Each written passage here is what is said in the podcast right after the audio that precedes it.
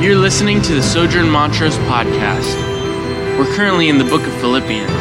For more sermons and content, go to sojournmontrose.com. We're actually at the really at the conclusion of our, our sermon series through the book of Philippians. Um, we've been walking through it for the past, I guess, six weeks or so, and this is our, our penultimate sermon. And, and what I have to do, kind of, I think, to, to set us up just briefly is, is let you know that, that this morning's text in particular could probably, um, is probably going to feel somewhat disjointed in that Paul is kind of, as, as is Paul's habit, um, at the conclusion of his letter, he kind of likes to go through and, and, remind them about just about everything that he's already said. So um, it might feel a little bit disjointed in that he's kind of tackling two or three different things, um, but we're going to do our best to kind of um, labor through it. And so there's uh, really three distinct sections, but all of it, all of it is tied back to um, a verse in chapter one that I'm just going to read for you um, that really set up, kind of set up the whole letter, the whole body of the letter that we've been through over the past couple of weeks. And so, chapter 1, verse 27 says this Only let your manner of life be worthy of the gospel of Christ, so that whether I come and see you or, or am absent, I may hear of you that you are standing firm in one spirit, with one mind, striving side by side for the faith of the gospel. And so, this is um, what Paul is, is concluding from in the, in the coming verses. So if you'll uh, join me for a word of prayer, we'll get started. Father God, we thank you for this morning. Uh, we thank you for the opportunity to come together to, to worship you, or to rejoice in what it is that you have done on our behalf. I pray, Father, that um, for those of us this morning, Lord, who are maybe feeling a little bit weak, or maybe it's been a, a, a long week, a rough week, uh, maybe we're under the weather um, physically, God, I just pray that. Um, I pray, God, that you wouldn't let any of that hinder um, the great beauty that, that is present in the text this morning. God, the call to, to rejoice always, Lord, to be a people who allow the peace of God that surpasses understanding to, to wash over us, God, to, to cause us to be reasonable. Um, and so, Lord, I just uh, I look forward to, to how you are going to speak to us through this text. We love you. Pray all these things in Jesus' name. Amen. Cool. So there's. Um, like I said, there's three distinct sections, and so we're going to kind of break them down piece by piece. The first one is, is kind of Paul's final call to unity, um, which he really addresses at the end of chapter one and, and throughout the, the, the second chapter of Philippians.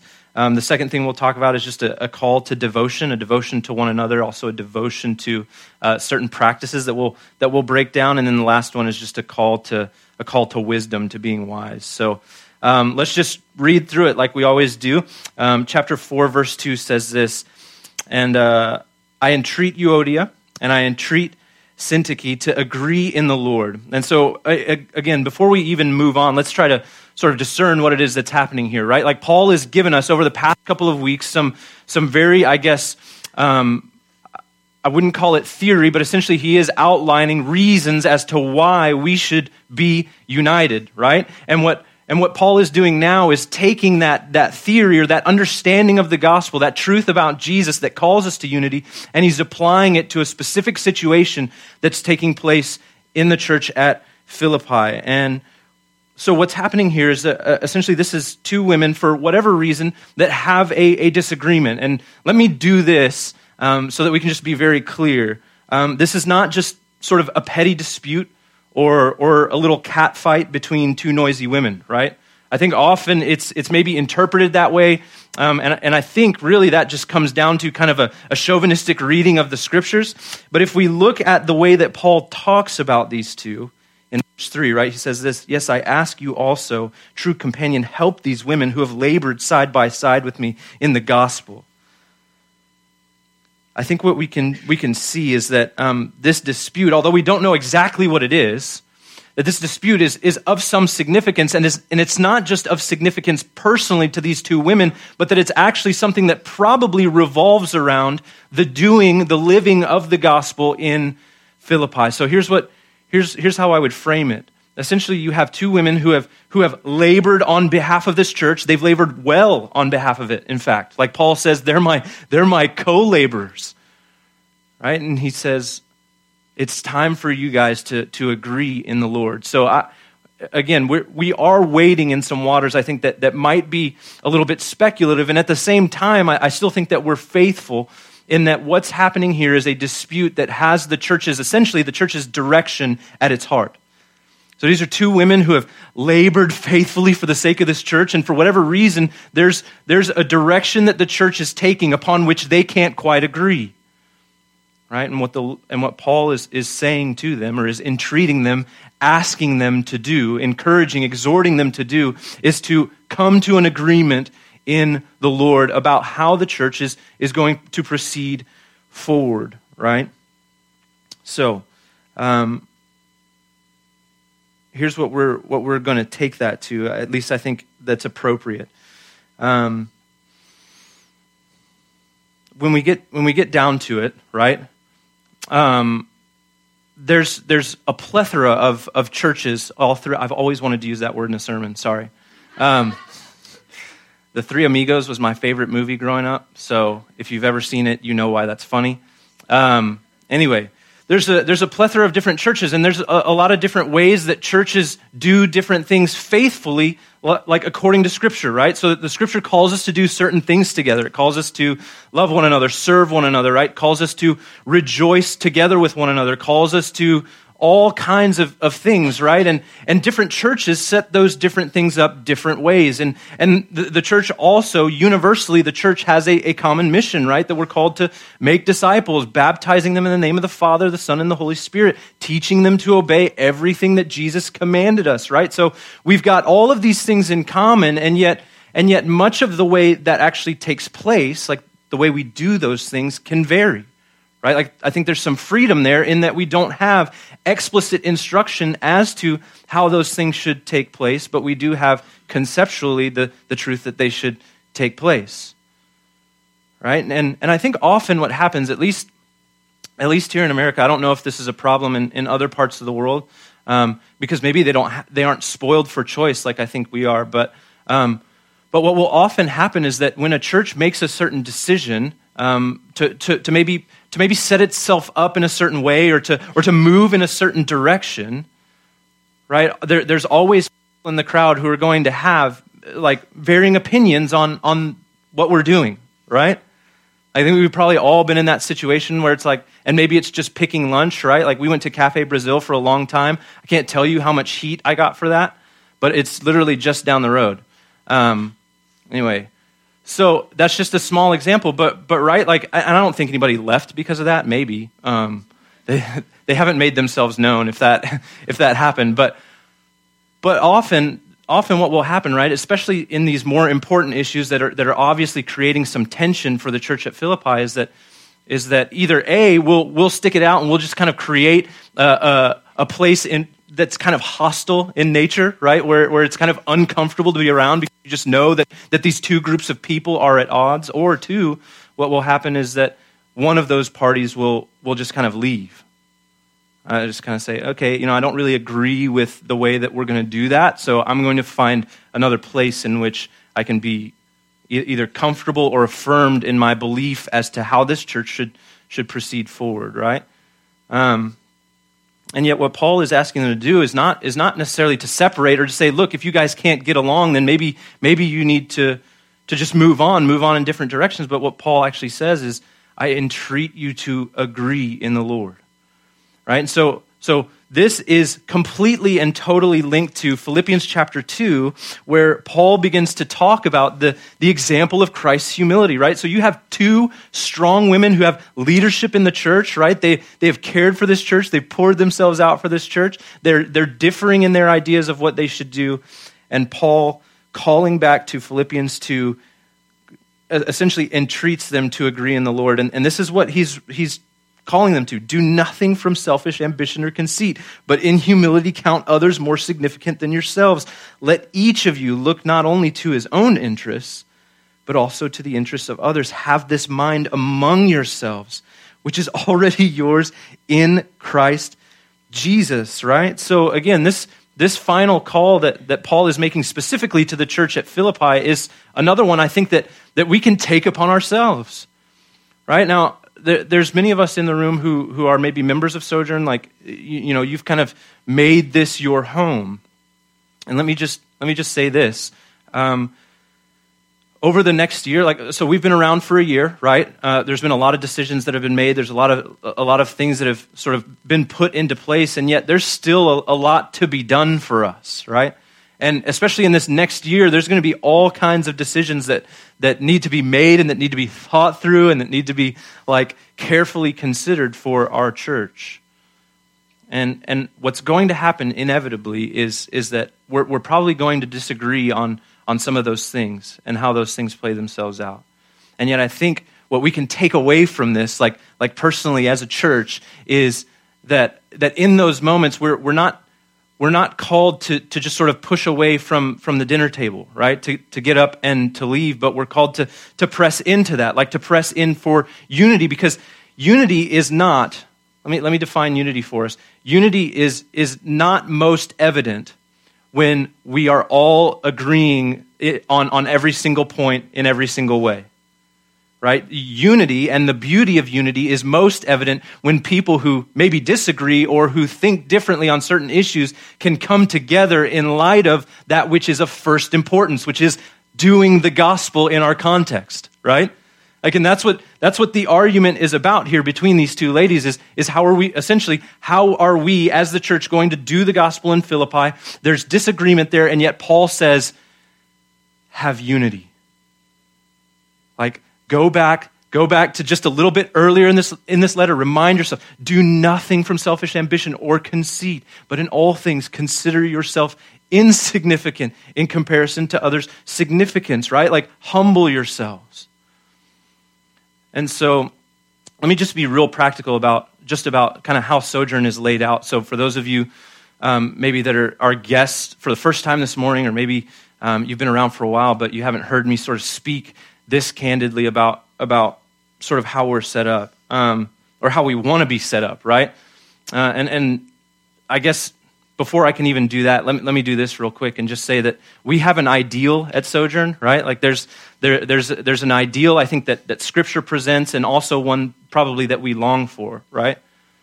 And yet, Sojourn is probably somewhere down here, like, right? So there's a, there's a gap in between what is ideal, like what we would like for Sojourn to be, and, and, and if Sojourn were in sort of this perfect, wonderful, utopian world, this is what it would look like, but, but we're broken and we're sinners, so this is what it actually looks like, right? Um, but the ideal for us is, is this, right? We, we want Sojourn to be a place where any idea can and, and should be brought to the table, right? Like we want to be an, an open place where we're, where we're constantly together, like corporately considering what it looks like to do the gospel, to live the gospel in our context, right? We also want to have a culture that doesn't take it personally when our ideas aren't executed or, or chosen, right? Because we're all kind of, we, we recognize that we can't do all things, we can do some things right? Because if we try to do all things, we'll do all things marginally well. But if we do some things, we can do those things really well. Right? So we want to limit our scope. And so, in light of that, we can be free to disagree, but at some point, at some point, which is the point that they've arrived at here in, in, in uh, Philippians, is a point at which it becomes more harmful than helpful for us to be in disagreement, right? So, like, Sojourn should be a healthy place, like where, where differing ideas can come to the table and they can kind of mesh with each other and kind of bump up against each other. This is, this is exactly what Proverbs is talking about when it says that as iron sharpens iron, so one man sharpens another, right? Like, it's kind of a, a clashing of sorts, right? That we're, that we're together sharpened by those things. But at some point, or at some moment, whenever that decision has been taken, right, what we do at that moment is is essentially take upon ourselves the, the necessity that, that we as Christians submit to one another. Right? That just like Philippians 2 calls us to do, that we would, that we would count ourselves insignificant in comparison with others, that we would humbly love and serve one another. Right? And so um, I think I think here at Sojourn, like we're not we're not a top-down organization. I don't have autonomy in decision making, right? Like I think we've created avenues for for discussion and for ideas and things to to come forth. But we, just like Euodia and just like Syntyche, in these situations, have to at some point get it together. Why? Well, the, the last part of verse 3 says this whose names are in the book of life, right? So he says, I entreat Euodia and I entreat Syntyche to agree in the Lord, yet, yes, I ask you also, true companion. By the way, we don't know who he's talking to when he says true companion. Help these women who have labored side by side with me in the gospel together with Clement and the rest of my fellow workers whose names are in the book of life. Right? So our names, like if, if, you're, a, if you're a member of Sojourn, you're a Christian, right? We've, so we've, we've had that discussion. Um, that means that our, book, our, our names are in the book of life, and that as a colony of heaven in Houston, we must live the life of the future now. One, so that others might see its worth, and two, so that we might foretaste its goodness, right? That the, the very gospel that we cherish is at stake in the way we agree with one another. Right? That's what, that's what Paul essentially is saying here. He's like, look, the, the gospel is at stake. It's time for you guys to agree in the Lord, like in Christ. So again, it's not, it's not necessarily, all right, I need you to just kind of uh, uh, give up or not care about this issue anymore. You can still have opinions. You can still even think those things, but it's time to agree in the Lord. And so, um, if you've been around Sojourn, like this is this is the kind of environment I think that, that we would want to create. And this is how we would want to walk towards one another because our unity, just like we've seen all, really all throughout the, the, uh, the second chapter of Philippians, is critical, like critical to the truth of the gospel being put on display for a watching world to see. Right? So if, if Ephesians 3 is true when it says that it's through the church that the manifold wisdom of God is going to be made known, then the unity of the church is crucial to that being true. Right? That when we can come together and we can, in service of our Lord and King Jesus, submit humbly to one another when the church may, may take a direction that, that maybe necessarily we're not entirely comfortable with. Now, let me make one quick distinction before we move on to the next point. Um, there's, there's not a doctrinal issue at stake here right? So I think when there's, if ever I get up here and tell you that Jesus is not the way, the truth, and the life, like get out and get out quick, okay? Um, you're free to leave. That's, that's heretical, and I've done something's gone horribly wrong, right? But when it comes to the secondary issues, again, of not, right? Not what we're going to accomplish, which is make disciples, right? Uh, multiply parishes, baptize people, do all those things, right? Not what we're going to do, but, but how we're going to do them right? Which is, which is left up for, up for interpretation or up for creativity in, in the text, right? That when those moments come along, that we're willing to say, you know what? Maybe I wouldn't do it this way, but the fact of the matter is that we are still doing what God has called us to do, right? So maybe I don't like the name neighborhood parish. Maybe I don't like the concept of neighborhood parish. And yet God has called me to live in community with other believers. And this is how this local church does that. Does that make sense? Cool.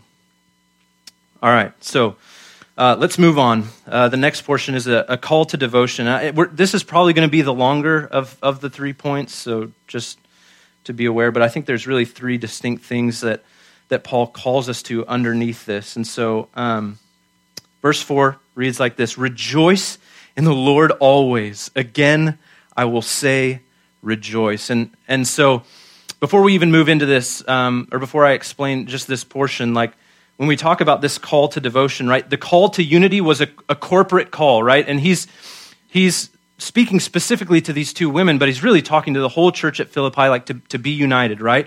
And in these calls to devotion, like what, what Paul is doing is, is not only calling them individually to rejoice or individually to pray, but he's also calling them corporately to rejoice and to pray, right? So these are things that we experience both, both individually and, and corporately together, right? So, um, and verse 4, the, the devotion that Paul is calling us to is a devotion to rejoicing, right? And I think that this is connected um, completely and wholly to, to chapter 3, verse 1, right? Where Paul says, Finally, my brothers, rejoice in the Lord. To write the same things to you is no trouble to me and is safe for you, right? And we talked about how that, especially that beginning portion of chapter 3 is just, I mean, it's all, it's the gospel, Right? And so our rejoicing, our collective rejoicing, is in light of what Jesus has done on our behalf, that, that our righteousness comes by faith right? That it was a gift given of grace from the Lord, that we can't secure for ourselves righteousness, but that it's been secured for us, right? And so, in light of that, what Paul says that, it, or, or the way he kind of wraps that up is he says, look, both individually and corporately, we need to rejoice in the Lord always.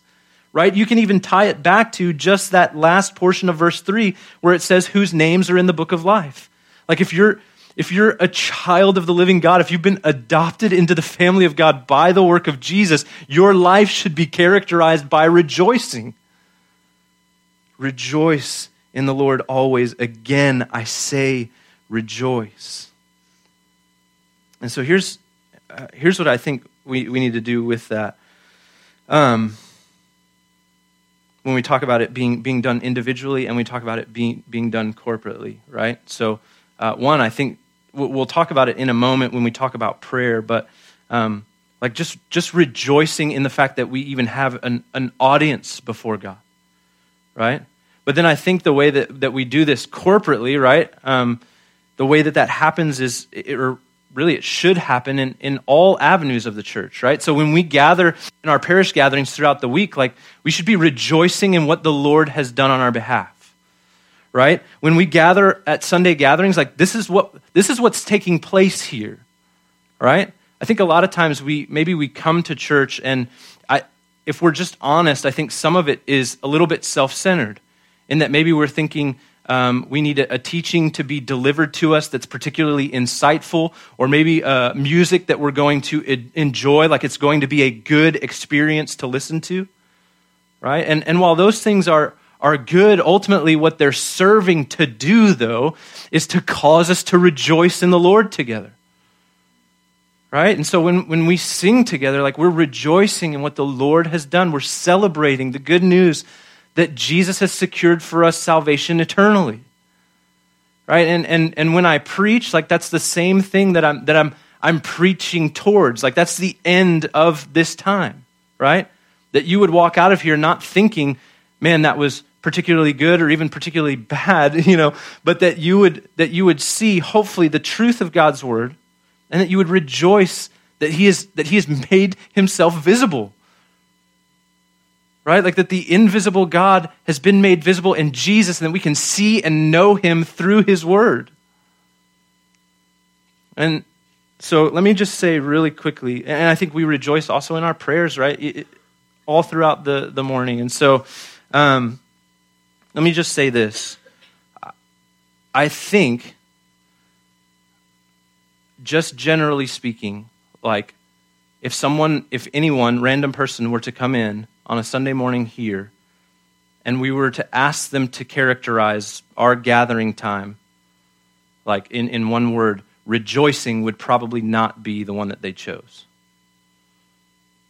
And, and that's not, so I'm not trying to, to kind of come at you or anything like that. But I'm just saying, like, when, when it comes time for us to, to, to join the Lord in, in, heaven, like, and, and, and we come before his throne, my, my guess is, my guess is that um, you won't do this. Rejoice always. Again, I say rejoice. In Christ alone, my hope is found. He is my light. Oh, they didn't switch the words yet. like, I'm just saying, like, that's probably not what it's going to look like.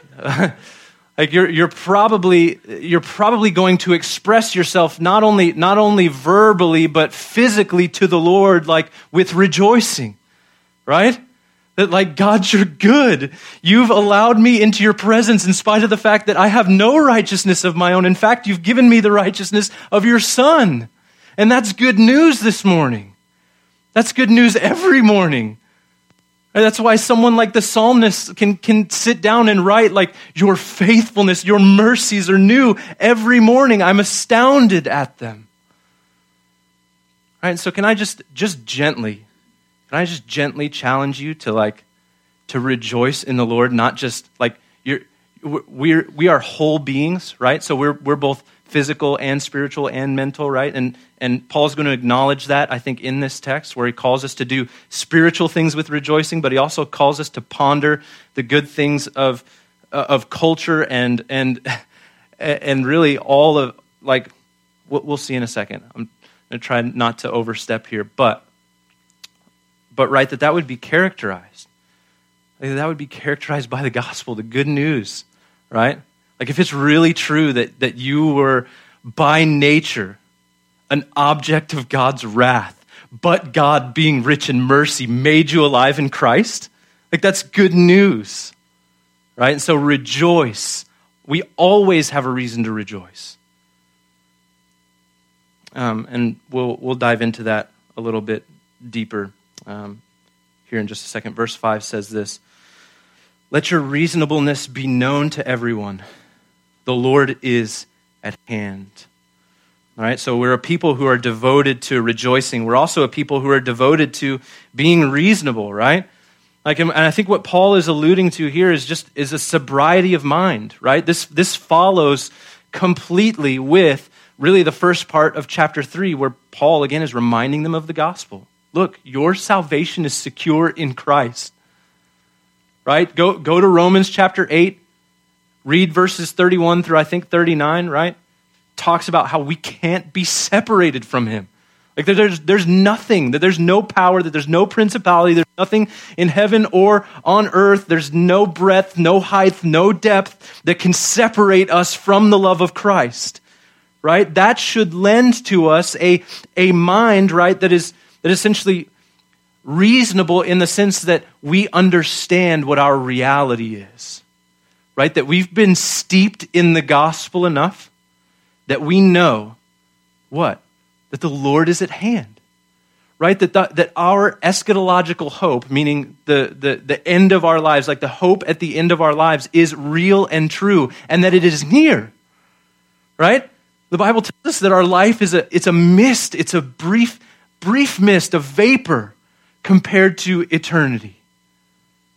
Right? And the Christian knows that their that their eternity has been secured. And so they can walk with a sobriety of mind. And I don't mean that in the sense of like intoxication, I mean that in the sense of like just being able to walk through circumstances soberly. And there's no better model for that than, than Paul, right? Who's writing this letter from prison. And he's saying, Rejoice. I will say it again, rejoice. Not like you would think that those two things would be kind of like paradoxical or couldn't exist together. I'm in prison and yet rejoicing. Those two don't go together. And yet, Paul is saying, in light of the fact that God has secured for him his salvation through the work of Jesus, applied it to him by the power of the Spirit, he can rejoice at all times. Now, this reasonableness that, that he's talking about, or this, this sort of steadfastness, right? Like this understanding of the gospel should be evident to all, right? That's what he says. It should be known to everyone. And that's both within the church and without the church, right? Like outside of the church. That they would look upon us and think, man, there's something about them that they are confident in which I don't really understand.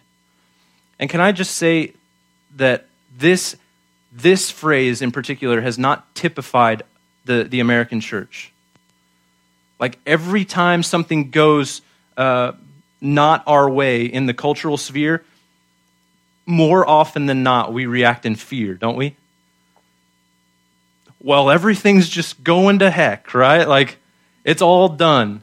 Our, our country's going to crumble, our nation's going to fall, you know, whatever it might be. And yet, the, like, the Lord has not called us into this sort of hysterical, like, worrying over the cultural climate of the day. Right? We, like we should walk in reasonableness, like in confidence in what the Lord is going to do. Because look, there's just like just like we talked about in Romans 8. I'm about to go back there and read it just so that we can soak in it. But man, there's nothing. There is nothing that is going to thwart that which God purposes to do in your life or in this world. And so we can walk with reasonableness knowing that the Lord is at hand. We can be anchored in this hope that there is nothing that can separate us from the love of Christ. Um, and for time's sake, I won't read Romans 8 31 through 39, but you should do that when you leave here.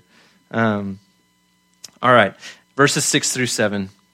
Do not be anxious about anything, but in everything, by prayer and supplication with thanksgiving, let your requests be made known to God. And the peace of God, which surpasses all understanding, will guard your hearts and your minds in Christ Jesus, right? So we are, we are a people that should be devoted, right, to rejoicing with one another. We should be devoted to like to calming one another in the gospel, right? To like when when when we're about to fall off the wagon to being like, no, hey, Jesus has this. Like the God of the universe is orchestrating all things for your good. It's going to be okay. And then the third thing we should be devoted to is, at least from this portion, um, is to prayer, right? And I think that this is connected to our, our reasonableness, right? So, I think there, there's a couple things that we have to acknowledge here. Number one, do not be anxious about anything. Um, frankly, I don't even know if that's possible, just personally, personally, like for me. There's a lot of things that cause me anxiety throughout the day. Um, and, and really, in those moments, those are the moments when I'm, I'm looking to myself for the solution rather than to like the grace of God in whatever, whatever plays itself out. Right? So if, if, if you feel the weight of that, if you're like, man, like I'm anxious all the time, like just relax. It's okay. It's a, it's a, it's a growing journey, right? But in everything by prayer and supplication with thanksgiving, let your requests be made known to God. Um, and then it tells us that the peace of God, which surpasses all understanding, will guard our hearts, right? So I think there's, I think there's a couple of things that we can note, right? And then what I want to do is just go through a case study from the Bible um, of, of, what it looks like to, to sort of pray in light of this verse. Um, what you'll notice is that it doesn't say, right, don't be anxious about anything and everything by prayer and supplication with thanksgiving Present your request to God, and the peace of God, which surpasses all understanding, will come to you when your prayers are answered in the manner in which you desire for them to be answered. Right? So it, do, it doesn't say that. Can we acknowledge that? That, like, maybe, just maybe, when you pray to God, he, he may have answered you. You just didn't recognize it because you wanted your own answer. Right? Because if you were God, you would have answered it in a different way. And yet, that's uh, that's key here, I think, in, in, in understanding what it looks like for us to come before God, right? That we can gain peace from that Romans 8 understanding, that we can gain peace from a God who is not only for us, but is also powerful, right? Like he's not just the friend that we kind of talk to and sympathize with, who we can kind of unload our feelings to, but we've still got to solve and, and resolve whatever that issue is but that he's a God who not only hears our requests, who is not only for us as a friend and father, but who is also powerful and mighty to see those things accomplished. Right? So, um, I just want to give us an, an example. Uh, I'm going to go to the book of Job, and um, it's a long story, so I'm going to try to keep it as succinct as possible. But essentially, there's there's a man named Job who is, who is known for his, his righteousness, right? Like he's known for being a, a man who loves God, who follows God, right? And this is before, before Jesus, so that's kind of a devotion to the law, right? Devotion to, to doing the good things that God had asked them to do in that. And, and he's, he's a blessed man. So he has daughters and he has, you know, a, a large amount of property and cattle and, and all that stuff. It, basically, every semblance of, of wealth and prosperity that you could have at, at this point in time. Right? And essentially, Satan comes to the Lord, and, and the Lord says, Look at my servant Job. This is a man essentially to be honored. And then Satan says, Yeah, but I mean, he's blessed. If you, if you were to take all those things away from him, then surely he would, he would curse you, right? Surely he would turn upon you. And the Lord says, Have at it. You, you, you can't kill him, right? But everything else is, is fair game. Have at him. And what we go on to see is that sure enough, like that, that happens. And he loses his daughters and he loses all of his belongings. And essentially, he ends up sitting in a pile of ash, the burned, burned rubble of his home. And he's weeping for the loss of his family and all of his belongings. And this is what he says to the Lord in chapter 31 of the book of Job. Said, What would be my portion from God above and my heritage from the Almighty on high? Is not calamity for the unrighteous and disaster for the workers of iniquity? So he's essentially saying, Seriously, me? Does not he see my ways and number my steps? And then he goes on to say, Look, I, I, maybe if I have walked with falsehood and my foot has hastened to deceit, let me be weighed in a just balance and let God know my integrity. If my step is turned aside from the way and my heart has gone after my eyes, and if any spot has stuck to my hands, then let me sow and another eat. And let what grows for me be rooted out. So he's saying, look, I, he's like, I don't know, I don't understand what it is that's happening here. God, have I not walked before you in righteousness? God, and what we know from the text is that God himself says yes, right? He doesn't say it to Job, but we know that, that he's walked uh, and lived well, lived righteously, right? And so he's, he's confused at that. I mean, I mean, his complaint goes on for um, quite, quite a bit. So we're going to we're gonna skip forward. But the, the Lord eventually answers Job. And this is what he answers him with. It's chapter 38, if you happen to be following along. Then the Lord answered Job out of the whirlwind and said, Who is this that darkens counsel by words without knowledge? Dress for action like a man. I will question you, and you make it known to me. And this is God speaking about himself. Where were you when I laid the foundation of the earth? Tell me if you have understanding. Who determines its measures? Surely you know. Or who stretched the line upon it? On what were its bases sunk, or who laid its cornerstone? When the morning stars sang together and all the sons of God shouted for joy. Who shut in the sea with doors when it burst out from the womb? When I made clouds its garment and thick darkness its swaddling band, and prescribed limits for it, and set bars and doors, and said, Thus far shall you come and no further. Have you commanded the morning since your days began, and caused the dawn to know its place, that it might take hold of the skirts of the earth, and the wicked be shaken out of it? Right? It, it goes on for, for a really long time. Right? But this is the, this is the God that, that you and I are praying to. Right? The God who shut in the ocean with stone doors, the one who laid up the heavens in the sky, who gave them their boundaries, who from the first day has held all things in existence by his grace. And this is the God that the Bible tells us you and I get to come before with boldness and confidence. Why? Because of Christ. Right? Hebrews chapter 4. We can come before God. We can bring our prayers, our supplications before this God who owns the universe, who controls and and uh, yeah, I I can't even begin to put into words his greatness, his power, his majesty, and you and I get to come before him with boldness and confidence. And here's what happens Job, uh, Job's complaint, Job's turmoil, right? Job's inner, inner wrestling with God eventually turns into peace because of God's answer. And in verse 42, this is what Job says. Then Job answered, sorry, this is chapter 42. Then Job answered the Lord and said, I know that you can do all things. And catch this, because I say this all the time. I use different words, but I say it all the time. No purpose of yours can be thwarted. What God decrees comes to pass. Who is this that hides counsel without knowledge?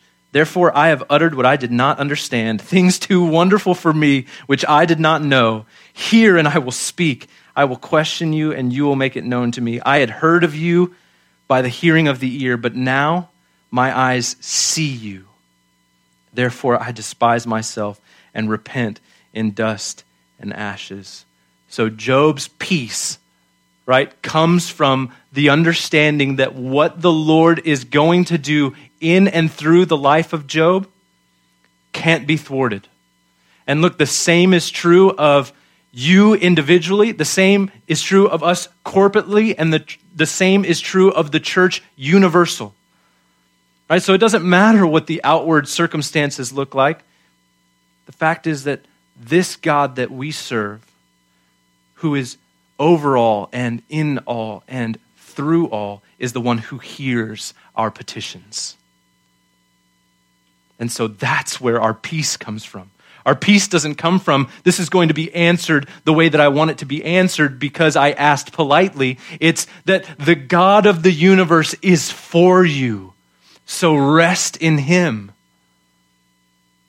And the peace of God that, that surpasses all understanding will, will comfort your hearts or guard your hearts and your minds in Christ Jesus. And so it's because of this, right? Like it's because of that truth that we can approach with thankfulness. Right? So you think to yourself, okay, if I was if I'm anxious and I can bring my prayers and supplications for before God, like why why would he tag in thankfulness? We can be thankful because of who we get to come to. And and we can be confident that he not only bends his ear to us, but that he works all things together for our good. All right, and we're going to read uh, the last two verses here, um, and then we'll wrap up. And it says this Finally, brothers, whatever is true, whatever is honorable, whatever is just, whatever is pure, whatever is lovely, whatever is commendable, if there's any excellence, if there's anything worthy of praise, think about these things. What you have learned and received and heard and seen in me, practice these things, and the God of peace will be with you. So do you see you see what's happening here? The the the unrest that the church at Philippi is experiencing, not, not only from within, but also from the, the, the culture without, right? They're in, a, they're, they're in a place in which they're not particularly welcomed or enjoyed right? And even internally, there's a little bit of discomfort, a little bit of strife. There's some leaders in the church that are, that are kind of at odds with one another, right? The pressure might be getting the, to them a little bit. And what Paul has called them to do over this whole thing is to, is to look to Christ, right? To, to, to essentially see that in him all, all of these things are wrapped up, right? In him is all things honorable. In him all things are just. In him all things are all things that are pure lovely commendable right? Excellent worthy of praise. Those are the things that we should consume our minds with right? We're called to that wisdom the wisdom of god which is foolishness to man and paul tells us he, he, he comforts us he, he, he assures us that when we take these things that we've learned, that we've received, that we've heard, that we've seen in Him, that the God of peace will be with us. Let's pray.